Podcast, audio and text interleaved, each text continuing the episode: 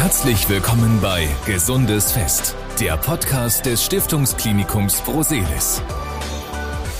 Schön, dass ihr dabei seid bei einer weiteren Folge. Ich bin Martin Kerkhoff. Schön, dass ihr zuhört. Und das betone ich heute ganz besonders, weil es nämlich genau darum geht, ums Hören. Wenn das gut klappt, alles kein Problem. Aber wenn nicht, dann schränkt das die Lebensqualität natürlich enorm ein. Verminderte Hörfähigkeiten, die können sehr unterschiedliche Gründe haben. Krankheitsbilder können sehr vielfältig sein und machen gerade die HNO zu einem medizinischen Fachbereich, der mit komplexen medizinischen Zusammenhängen umgehen muss. Darüber rede ich heute mit Professor Dr. Magnus Teschner, Chefarzt der HNO im Prosper Hospital Recklinghausen. Und wir tasten uns mal an das Thema Hören heran, um erst einmal ein grundsätzliches Verständnis zu vermitteln. Also direkt die Frage an meinen Studiogast. Warum hören wir eigentlich? Ja, hallo erstmal von meiner Seite. Schön, dass ich hier sein darf. Warum hören wir? Hören ist für den Menschen ganz wichtig. Jetzt hören wir auch alle, Sie hören jetzt mich sprechen und wenn man sich das Hören ein bisschen genauer überlegt, führt Hören dazu, dass man mit der Umwelt ähm, kommunizieren kann. Das Auge trägt den Menschen in die Welt, hat mal ein schlauer Mann gesagt, aber das Ohr trägt die Welt in den Menschen hinein. Das heißt, mit dem Hören ähm, kommunizieren wir mit unserer Umwelt, mit unseren Mitmenschen und das ist ein ganz wichtiges äh, kommunikatives Organ, das das Ohr, um viele Dinge austauschen zu können und einfach ähm, mit unseren Mitmenschen gut zu leben und gut kommunizieren zu können.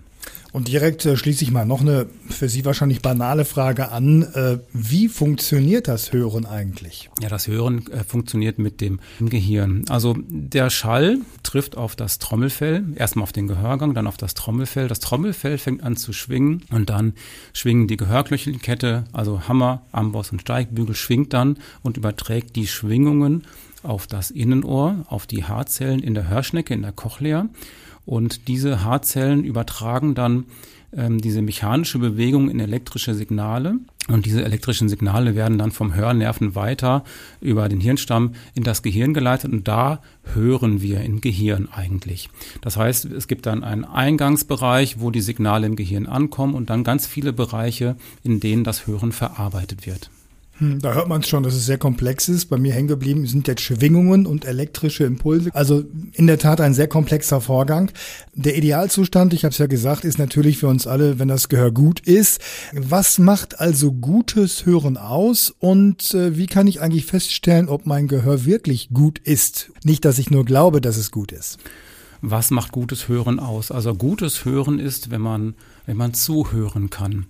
Wenn man das, was die Menschen einem gegenüber erzählen, wenn man das versteht und das gut auch ähm, hören kann und die Sprachverständlichkeit des Gegenübers, wenn das gut verstanden wird, dann ist es im engeren Sinne gutes Hören oder ausreichendes Hören. Gibt es vielleicht Möglichkeiten, die ich im Alltag vielleicht sogar zu Hause machen kann, um wirklich zu überprüfen, ist mein Gehör gut, ohne dass ich irgendwie zu einem Fachmann gehen muss?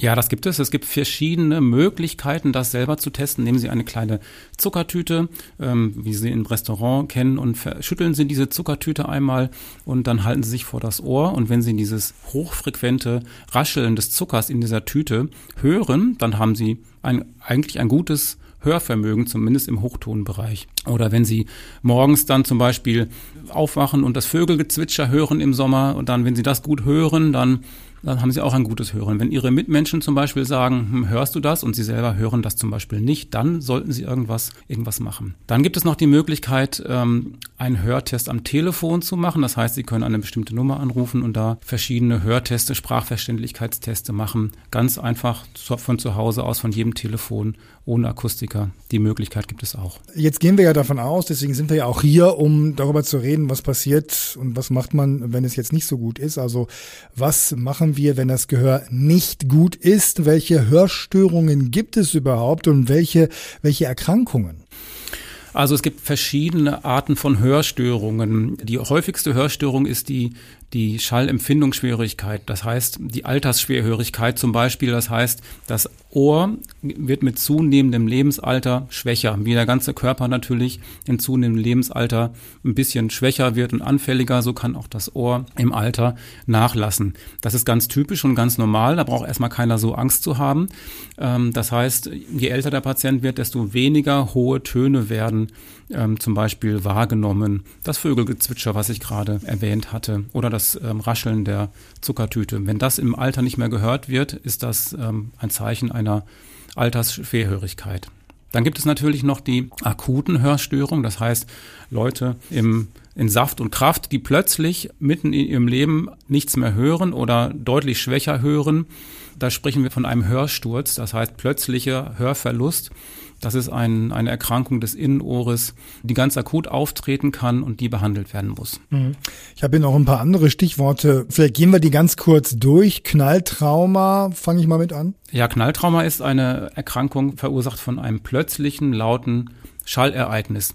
Wenn Sie zum Beispiel irgendwo stehen und neben ihm platzt ein Autoreifen oder wenn irgendwas Lautes äh, auf dem Boden fällt, wenn ein plötzlicher, hoher, hochintensiver Ton kommt oder ein lauter Knall oder ein Geräusch, dann kann es sein, dass es ein Knalltrauma verursacht, nämlich eine akute Schallempfindungsschwierigkeit. Was macht dann dieses Knalltrauma, dieses Ereignis mit meinem Ohr? Ja, da kommt plötzlich ganz viel Energie auf das Innenohr und das Innenohr reagiert dann ein bisschen beleidigt. Also das ähm, sagt dann, hey, die Energie plötzlich, da, das ist ja so unerwartet, davor konnte ich mich gar nicht schützen. Das Ohr hat ja ein paar Schutzmechanismen.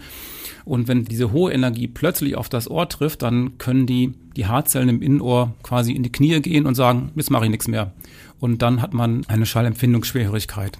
Trommelfellverletzungen habe ich hier auch noch stehen. Ja, das Trommelfell leitet ja den Schall vom Gehörgang ins Mittelohr über. Und das Trommelfell ist natürlich wie jedes Organ anfällig für Verletzungen. Es kann verletzt werden. Sei es, man kratzt sich mit irgendwas im, im Gehörgang, es juckt und man kratzt sich da und dann ist die Verletzung am, im Trommelfellbereich vorhanden. Das Beispielsweise ein Q-Tip? Ja, ein Q-Tip. Das, das war immer die Empfehlung, habe ich mal gelesen, soll man bitte schön nicht machen. Bitte, bitte nicht machen, kein Q-Tip verwenden, weil das kann ganz böse Verletzungen geben. Ähm, es gibt auch Leute, die kratzen sich mit Zahnstochern im Ohr oder mit Bleistiften und ähm, es gibt immer wieder Berichte von Patienten, die sich dann im Ohr gekratzt haben mit solchen Instrumenten und währenddessen ging dann zum Beispiel eine Tür auf und dann war das Dilemma da und die Verletzung da. Das müssen wir dann in der HNO-Klinik uns angucken und dann in den meisten Fällen auch operativ versorgen. Ja, da bekomme ich direkt äh, Phantomschmerzen, wenn ich das höre, Bleistift und Zahnstocher. Also das hört sich dann wirklich sehr gefährlich an. Was haben wir hier noch stehen? Haben auch viele Menschen Tinnitus. Der Tinnitus ist ein großes Thema. Ich würde sehr, sehr gerne einen Schalter haben, mit dem ich den Tinnitus ausschalten kann. Diesen Schalter gibt es leider nicht. Da gibt es verschiedene Möglichkeiten mit Cortison oder mit Coping-Strategien, aber den Schalter, den Tinnitus auszuschalten, der ist noch nicht äh, entdeckt worden. Man weiß letztendlich nicht, wie Tinnitus verursacht wird. Es gibt verschiedene Theorien. Dem Tinnitus ist gemeint, dass ein meist hochfrequentes ähm, Klirren oder Klingeln ist im Ohr, was einfach nicht weggeht. Und die Patienten sind teilweise sehr, sehr belastet durch diesen Tinnitus und ähm, versuchen vielfältige Therapien von HNO-Ärzten oder von anderen hm, Anbietern von Gesundheitsleistungen, um diesen Tinnitus loszuwerden. Da möchte ich nochmal nachfragen. Es ist nicht ganz klar in der Medizin, woher der Tinnitus Tinnitus kommt? Es gibt verschiedene Möglichkeiten. Tinnitus ist ein Symptom. Tinnitus kann zum Beispiel von gutartigen Tumoren kommen im Bereich des Gehörgangs extrem selten. Tinnitus ist in den meisten Fällen aber eine Erkrankung des Innenohres der Haarzellen. Das heißt, die Haarzellen äh, bewegen sich und haben verschiedene elektrische Potenziale, die dann zu diesem Klingelgeräusch führen können. Man weiß schon ein bisschen über den Tinnitus, ja, das weiß man schon, aber das Pudelskern, sage ich mal, oder der Casus Knactus, der ist halt noch nicht gefunden. Und ähm, ich hoffe, dass bald irgendjemand den wahren Auslöser im Bereich der Innenohrforschung findet, weil ich denke, das wäre dann sicherlich Nobelpreis verdächtig. Äh, genau das hätte ich jetzt gefragt. Dafür wird es dann wahrscheinlich den Nobelpreis geben. Also ich bleibe noch einmal ganz kurz bei dem Thema, wenn man jetzt mal ein Piepen im Ohr hatte, was vielleicht über 30 Sekunden und bis zu einer Minute geht und dann auch ewig bis Monate nicht auftaucht, ist das dann wahrscheinlich kein Problem oder muss man selbst dann damit zum Arzt? Keine Panik. Also Klingeln im Ohr bei fast jedem. Jeder hat mal Klingeln im Ohr kurzzeitig oder wenn es ein, zwei, drei Minuten dauert, kein Problem. Man sollte immer dann die Sache abklären lassen, wenn das über Wochen, Monate oder gar Jahre ist. Dann ist dringend eine Abklärung beim Facharzt für Hals, Nasen, Ohrenheilkunde notwendig. Aber diese kurzzeitigen Tinnitus-Ereignisse, die sind nicht schlimm. Gut, das ist beruhigend und äh, dann kommen wir noch zu einem weiteren Punkt möglicher Hörstörungen bis hin zu Erkrankungen. Das sind äh, Schädigungen der Gehörknöchelchenkette. Ja, die Gehörknöchelchenkette ist ganz wichtig, weil die Gehörknöchelchenkette den Schall vom Trommelfell zum Innenohr weiterleitet. Und wenn in dieser Weiterleitung irgendein Problem vorliegt, dann kommt im Innenohr halt nichts an und das Innenohr kann noch so gut sein und so jung und dynamisch. Ähm, wenn nichts ankommt, dann, dann hören wir auch nichts. Wenn ich jetzt höre Knöchelchen, ist es dann richtig, dass ich als Laie vermute, dass eine äußere Gewalteinwirkung dafür sorgen kann, dass so ein Knöchelchen bricht oder wie habe ich mir das vorzustellen? Ähm, meistens sind das keine äußeren Gewaltanwirkungen. Das gibt es zwar auch, dass dann ähm, bei einem Anpralltrauma die Kette zum Beispiel auseinanderspringt, also nicht mehr ineinander greift. Aber meistens sind es chronische Entzündungen des Ohres, die dazu führen, dass die Gehörknöchelchenkette sich quasi auflöst. Sei es äh, normale Entzündungen, die durch ein Loch im Trommelfell verursacht werden, oder sei es durch sogenannte Cholesteatome, so Knocheneiterungen, die sich dann durch den Knochen fressen und die Gehörknöchelchenkette quasi auch langsam auffressen lassen. Jetzt haben wir festgestellt, es gibt diverse Probleme, die man mit dem Ohr und mit dem Hören haben kann. Wenn ich jetzt Probleme habe, ist ja die alles entscheidende und allererste Frage, die ich mir stellen muss, wo gehe ich eigentlich hin? Gehe ich zum niedergelassenen Mediziner? Gehe ich direkt in die HNO-Fachklinik oder gehe ich erst einmal zum Hörakustiker? Also ich empfehle, zum niedergelassenen HNO-Facharzt zu gehen. Der guckt sich den Befund an und ähm, kann sofort dann eingrenzen, worum es sich in etwa handeln könnte. Und der HNO-Facharztkollege überweist dann ähm, zu uns in die Kliniken und ähm, wir in den HNO-Kliniken, speziell ähm, bei uns im Prosper-Hospital mit Spezialisierung auf die Ohrchirurgie, ähm, können uns dann ganz dezidiert diesen, diesen Befunden annehmen. Wir machen dann verschiedene Hörteste und gucken uns dann mit einem Mikroskop den Befund an und ähm, wir haben den, den Blick dafür, die Erfahrung, was das sein könnte und vor allen Dingen, wie wir es wieder therapieren können, was wir machen können, damit das wieder instand gesetzt wird. Damit sind wir bei dem Thema, die Probleme mit dem schlechten Hören in den Griff zu bekommen. Und eine der bekanntesten äh, Möglichkeiten ist ja sicher das Hörgerät, auf das wir jetzt zu sprechen kommen. Für wen kommen die eigentlich in Frage? Hörgeräte sind sinnvoll für Patienten, die eine leichte bis mittelgradige Schwierigkeit haben, die quasi unabhängig von der Ursache Innenohrschwierigkeit oder auch therapieresistente Schallleitungsschwierigkeit haben und die dazu führt, dass im Innenohr nicht genügend ähm, Schall ankommt oder nicht genügend umgesetzt wird. Das heißt, alle Patienten mit einer leichten bis mittelgradigen Schwerhörigkeit können mit einem Hörgerät profitieren. Ein Hörgerät ist letztendlich ein Gerät, welches den Schall verstärkt und dann quasi lauter dem dem ähm, Ohr oder dem Hörorgan dann zuführt. Das heißt, es ist im Prinzip ein kleiner Lautsprecher. Man kennt das ja früher, wenn man dann ein Hörgerät hatte, hat man sofort den Menschen erkannt, ah, guck mal, der trägt ein Hörgerät.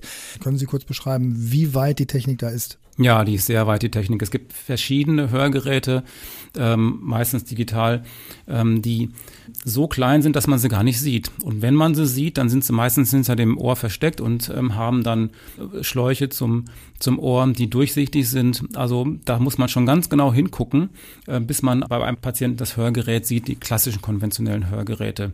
Und ähm, eins ist vielleicht auch ganz wichtig, es war ja früher ein Stigma, ein, ein, ein Hörgerät zu haben. Zumindest habe ich das so ähm, von vielen Gesprächen erfahren. Ähm, es ist sehr interessant, dass das bei den Brillen nie so war. Also eine Brille war gesellschaftlich immer akzeptiert und ist heute auch noch akzeptiert. Und bei Hörgeräten war es dann oftmals auch, naja, verpönt, ein Hörgerät zu haben und Leute haben sich geschämt. Aber heutzutage ist es zum Glück nicht mehr so. Das heißt, Hörgeräte sind gesellschaftlich auch anerkannt. Vielleicht können Sie es nochmal genauer erklären. Sie hatten gesagt, ein Hörgerät ist im Prinzip nichts anderes als ein Lautsprecher, verstärkt also vorhandene Signale, die noch da sind und sorgt dafür, dass das Hörgerät Aufgaben übernimmt, die der Körper nicht mehr leisten kann. Oder wie habe ich mir das vorzustellen? Genau, der Schall wird ähm, aufgenommen von dem Hörgerät und dann verstärkt und zwar so verstärkt, ganz individuell, wie der Hörverlust des Patienten ist. Also tiefe Töne, mittlere Töne oder hohe Töne werden dann ganz vom Hörgerätakustiker ganz individuell eingestellt auf den Patienten und auch genau in der Lautstärke, bis er wieder ein gutes Sprachverstehen hat. Also da reden wir dann von Sprachverstehen. Ähm, es ist ja so, dass Patienten mit einer Schwierigkeit häufig diesen sogenannten Cocktail-Party-Effekt haben. Das heißt, sie verstehen auf einer Party das Gespräch des Gegenüber nicht mehr. Wenn viele Leute in der Umgebung ähm, sprechen, dann ist so ein Hintergrundrauschen und dann kann man nicht mehr genau verstehen, was da passiert. Und ähm, deshalb können ähm, Hörgeräte ganz spezifisch diese den Schall wieder ähm, quasi verstärken, sodass man die Sprache des Gegenüber wieder gut verstehen kann. Und das zeichnet sich besonders im Störgeräusch, also auf diesen Partys, wo dann ganz viele Leute reden, da zeichnet sich das besonders aus. Vielleicht noch mal was kurz zu den Mittelohrimplantaten zu sagen, wenn Hörgeräte nicht getragen werden können, weil ein sogenannter Okklusionseffekt vorliegt. Das heißt, wenn der Gehörgang immer juckt und nässt, weil das Hörgerät da drin ist, dann gibt es auch ähm, implantierbare Hörgeräte, die den Schall quasi aufnehmen und auch natürlich verstärken wo der Gehörgang aber frei bleibt. Und diese Option wissen viele Patienten noch gar nicht, dass man da auch in diesen Fällen ähm, leicht und mittelgradige Schwierigkeiten gut therapieren kann mit implantierbaren Hörgeräten. Diese implantierbaren Hörgeräte, was heißt das? Ist das eine Operation oder was ist das? Ja, das ist eine kleine Operation, äh, wo wir dann im Prinzip unter die Haut ein Hörgerät legen und dann, ähm, wo die Verstärkung dann entweder an der Gehörknöchelchenkette stattfindet ähm, das heißt, ein Kabel ins Mittelohr gelegt wird und da schwingt es dann und verstärkt es dann. Oder ähm, wo das Hörgerät unter der Haut dann an den Knochen ähm, fixiert wird, sodass dann über den Knochen der Schall ähm, dem Innenohr zugeleitet wird. Mhm. Bei solchen Sachen müssen wir immer auch darüber reden, weil das ist das, was die Leute dann wissen wollen. Was ist das für ein Eingriff? Wie groß, wie klein, wie lange dauert der? Ja, das ist eigentlich ein kleiner bis mittlerer Eingriff. Das ist jetzt nicht dramatisch. Natürlich ist es eine Operation, aber ähm, die ist so standardisiert und ähm, so sicher, da ist das Risiko von Nebenwirkungen sehr, sehr gering und die Operation dauert je nach Hörgerät, was man implantiert, vielleicht so eine, eineinhalb Stunden. Okay, wir haben Hörgeräte, wir haben implantierbare Hörgeräte, die Sie jetzt gerade beschrieben haben. Wenn die klassischen Hörgeräte jetzt nicht mehr helfen, was haben wir dann für eine Option? Ja, dann haben wir die Möglichkeit von ähm, Cochlea-Implantaten bei Patienten, die einfach ähm, ausgereizt sind. Das heißt, wo Hörgeräte nicht mehr zu einer Verbesserung des Sprachverstehens führen, können wir ähm, Cochlea-Implantate implantieren. Nicht nur bei ähm, Erwachsenen, sondern auch bei kleinen Kindern. Ich möchte einen kleinen Exkurs zu kleinen Kindern machen. Ähm, wenn Kinder geboren werden, ähm, erlernen sie ja die, die Muttersprache. Und wenn sie die nicht hören, dann werden sie niemals die Mutter ähm, hören und auch niemals Sprache entwickeln können. Und deshalb bei diesen Kindern war es früher so, dass die dann quasi die Gebärdensprache lernen und taubstumm bleiben ihr ganzes Leben lang.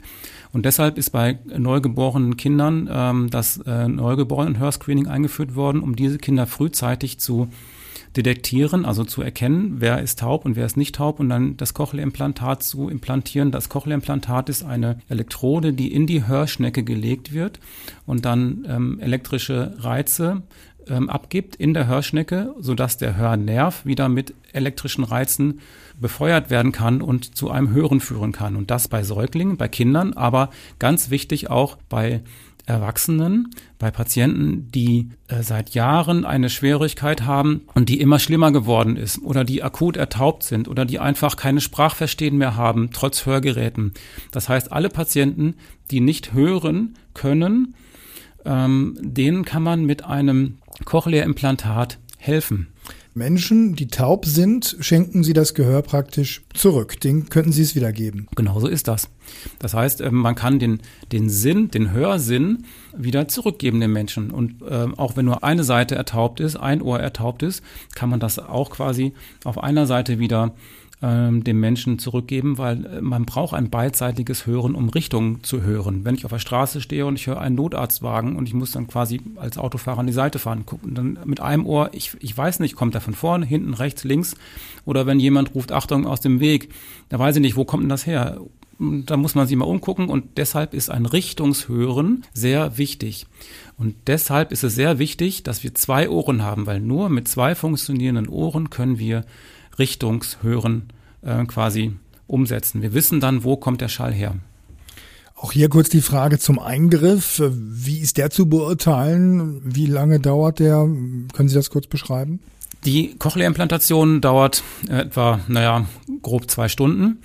Ähm, das ist ein auch ein mittlerer Eingriff und wir machen im Prinzip einen im Schnitt hinter dem Ohr und werden dann das Implantat in den Knochen dann einlegen und dann vom Knochen die Reizelektrode ins Mittelohr und dann ins Innenohr legen. Und im Innenohr in der Hörschnecke kommt die Elektrode dann zu liegen und kann dann den, den Schall wie gerade beschrieben, umwandeln. Das ist das Implantat, also was innen ist, unter der Haut. Und dann gibt es noch einen zweiten Teil, der liegt dann auf der Haut, das ist der Prozessor. Und da wird der Schall dann quasi aufgenommen und den kann man abends dann ablegen, ins Nachttischschränkchen legen oder wenn man schwimmen geht, ähm, ablegen und ähm, dann wieder aufsetzen ähm, und dann hört man wieder. Der ist mit einem Magneten ähm, mit dem innenliegenden Teil gekoppelt, überträgt dann den Schall auf das Implantat und ähm, die Wörter, die können dann so den Weg ins Gehirn des Patienten finden. Wir haben ja gesagt, ähm, mit diesem Cochlea-Implantat kann man tauben Menschen dazu verhelfen, dass sie wieder hören können, aber trotzdem gibt es ja nach wie vor Menschen, die taub sind. Also gibt es ja auch Menschen, die wahrscheinlich nicht behandelt werden können oder warum ist das so? Es gibt natürlich Menschen, die können nicht behandelt werden. Zum Beispiel, wenn die Hörschnecke komplett verknöchert ist nach einer Hirnhautentzündung oder wenn der Hörnerv nicht da ist oder nach Missbildung, Fehlbildung oder nach großen Tumoren, dann kann man wenigen Patienten mit einem Cochlea-Implantat nicht helfen. Da gibt es dann andere Möglichkeiten, Hirnstammimplantate ähm, etc. Ähm, aber die meisten Patienten können behandelt werden. Und viele haben im Prinzip Angst vor der Operation. Und ich möchte den Patienten die Angst vor der Operation nehmen. Natürlich ist es eine kleine Operation, aber das Risiko ist sehr, sehr, sehr gering. Und der Nutzen, den die Patienten haben durch das Cochlea-Implantat, ist sehr, sehr groß. Das heißt, die Vorteile überwiegen bei weitem. Die Patienten ähm, haben häufig nicht so viel Kontakt mit dem Cochlea-Implantat und ähm, deshalb ist es ganz wichtig, dass wir als HNO-Ärzte den Patienten immer wieder äh, beraten und aufklären und dass wir sagen, die und die Möglichkeiten gibt es, das Risiko ist so gering. Ähm, hey, pass mal auf, damit kannst du wieder hören. Da, hey, das ist eine gute Sache. Überlegst dir doch mal, weil wir ja selber auch überzeugt sind, diese Überzeugung dem Patienten dann quasi versuchen zu vermitteln weil ich, ich bin wirklich der Meinung, dass ähm, mit einem Cochlea-Implantat die Welt für viele Patienten viel, viel besser aussieht. Wie hat man sich das denn vorzustellen? Wie verbreitet ist das denn überhaupt, so ein Cochlea-Implantat? Vielleicht können Sie auch sagen, wie viele Operationen machen Sie da im, im Prosper-Hospital? Also wir haben damit gerade angefangen. Ich war vorher 19 äh, Jahre in Hannover an der Medizinischen Hochschule und da ist es ein großer Schwerpunkt. Da habe ich viele, viele Jahre die Cochlea-Implantate implantiert. Deutschlandweit werden die Implantate etwa ähm, zwei, 200.000 Mal pro Jahr implantiert. Der Bedarf ist viel größer. Der wird auf 10.000 Implantate pro Jahr geschätzt. Meine Expertise habe ich dann ähm, aus Hannover jetzt mit nach Recklinghausen gebracht und habe jetzt hier gestartet, die Patienten hier zu versorgen und äh, für gutes Hören zu sorgen. Hörgerät, implantiertes Hörgerät, Cochlea-Implantat, Krankenkasse abgedeckt? Ja, nein? Ja. Das ist eine kurze und äh, eindeutige Antwort. Also hatten wir Hörgeräte, implantierbare Hörgeräte und die äh, Cochlea-Implantate, aber es gibt natürlich noch äh, jede Menge mehr. Ähm, was gibt es noch für mögliche Optionen auch in der Chirurgie? Also eine ähm, sehr hilfreiche und gute Chirurgie ist natürlich die Steigbügelchirurgie, die Stabes-Chirurgie. Der Steigbügel ist äh, ein Gehörknöchelchen, ähm, der sitzt im Mittelohr und überträgt den Schall ins Innenohr. Der ist winzig klein und ähm, das ist quasi die letzte Stelle, bevor der Schall ins Innenohr geht. Und der schwingt halt normalerweise. Und äh, wenn der nicht schwingt, ist es wie wenn Sie ein Fahrrad haben und äh, stecken dann so, ein, so einen Holzstock durch, das, ähm, durch die Reifen, dann äh, fährt das Fahrrad auch nicht mehr. Und Sie müssen halt wieder den Steigbügel dazu bringen, zu schwingen. Und dadurch kann der Schall dann, wenn er wieder schwingt, dem ähm, Innenohr weitergeleitet werden. Und da gibt es seit vielen Jahren die Steigbügelchirurgie. Wie geht der kaputt? Der verknöchert. Das ist, hat verschiedene Ursachen, genetische Ursachen. Und der wächst einfach fest. Der verknöchert richtig. Normalerweise schwingt er sehr schön in seinem Fenster, wo der so drin sitzt. Und wenn das aber zu verknöchert, dann ist er fest.